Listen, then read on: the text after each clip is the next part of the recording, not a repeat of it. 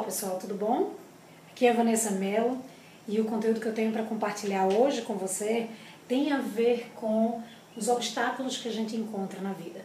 É uma mensagem curtinha, mas hoje o meu dia ele foi extremamente representativo do quanto às vezes algumas intercorrências atrapalham o nosso projeto, o nosso ideal, a nossa lista de prioridades do dia.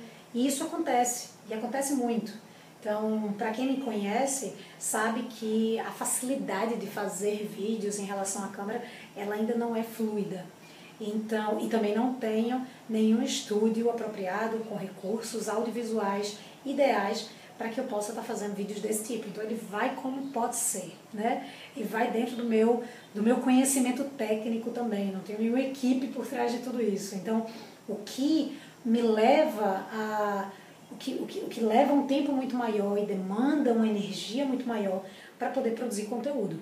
E hoje o conteúdo que tinha para ser produzido, ele era, ele era extenso, ele era grande, ele, ele exigia um poder de concentração muito elevado e eu precisava estar focada naquilo.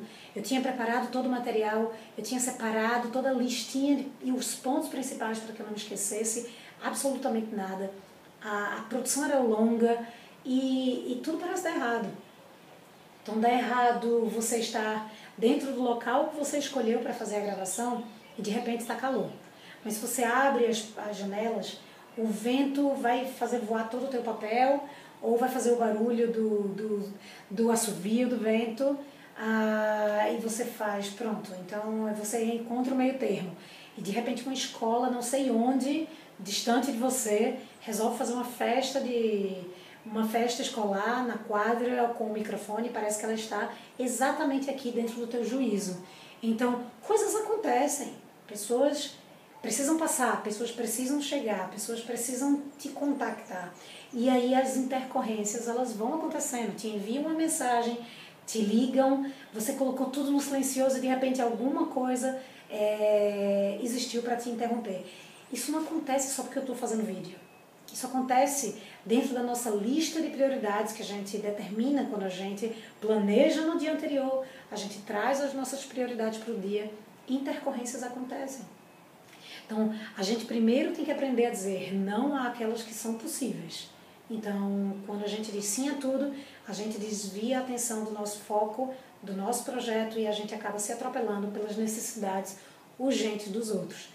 Não necessariamente quando você realmente tem que deixar algo que você planejou por alguma necessidade urgente, né? Mas quando são as necessidades urgentes dos outros, então a gente tem que aprender a identificar que horas a gente diz um sim, a que horas a gente diz um não. Esse é um primeiro ponto e talvez um assunto até à parte.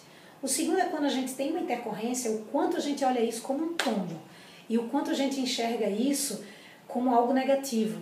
E esse algo negativo, ele traz horas de prejuízo orgânica e emocional dentro da gente. Então, é científico, é provado, não é só, ah, porque a gente sente, não. Você xinga, você pensa, você mentaliza, você deseja que.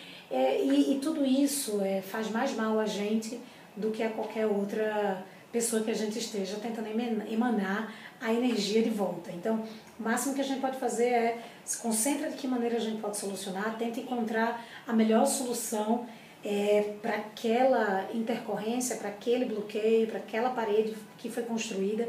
Dá para desviar, dá para fazer o teu objetivo naquela situação, em outra situação. De que maneira você pode encontrar uma solução e pensar no positivo? Porque da mesma forma que pensar no negativo te traz prejuízos quase que, que irreversíveis, o positivo também provoca coisas fantásticas. Então, se você conseguir ter as, a capacidade de encontrar algo positivo dentro daquilo que aconteceu, a tua possibilidade vai ser infinita de agradecimento ao universo, o universo te traz de volta. Então, isso é algo que eu venho tentando fazer há anos, né? É, é algo que eu já tenho em mim para algumas situações, para outras não sou perfeita e a gente tende realmente a ir para o negativo. Então, meu objetivo maior é tentar corrigir as coisas que me fazem mal.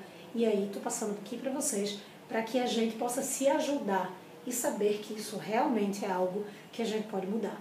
E se a gente muda e cria um novo hábito, como tudo na vida, a gente cria um novo hábito e aí a gente consegue a manter, porque depois vai se tornar hábito. Não vai ser mais uma mudança, tá? Então vamos sair da nossa zona de conforto, porque eu sou assim mesmo, é uma frase que a gente usa muito. Eu sou assim, as pessoas têm que entender.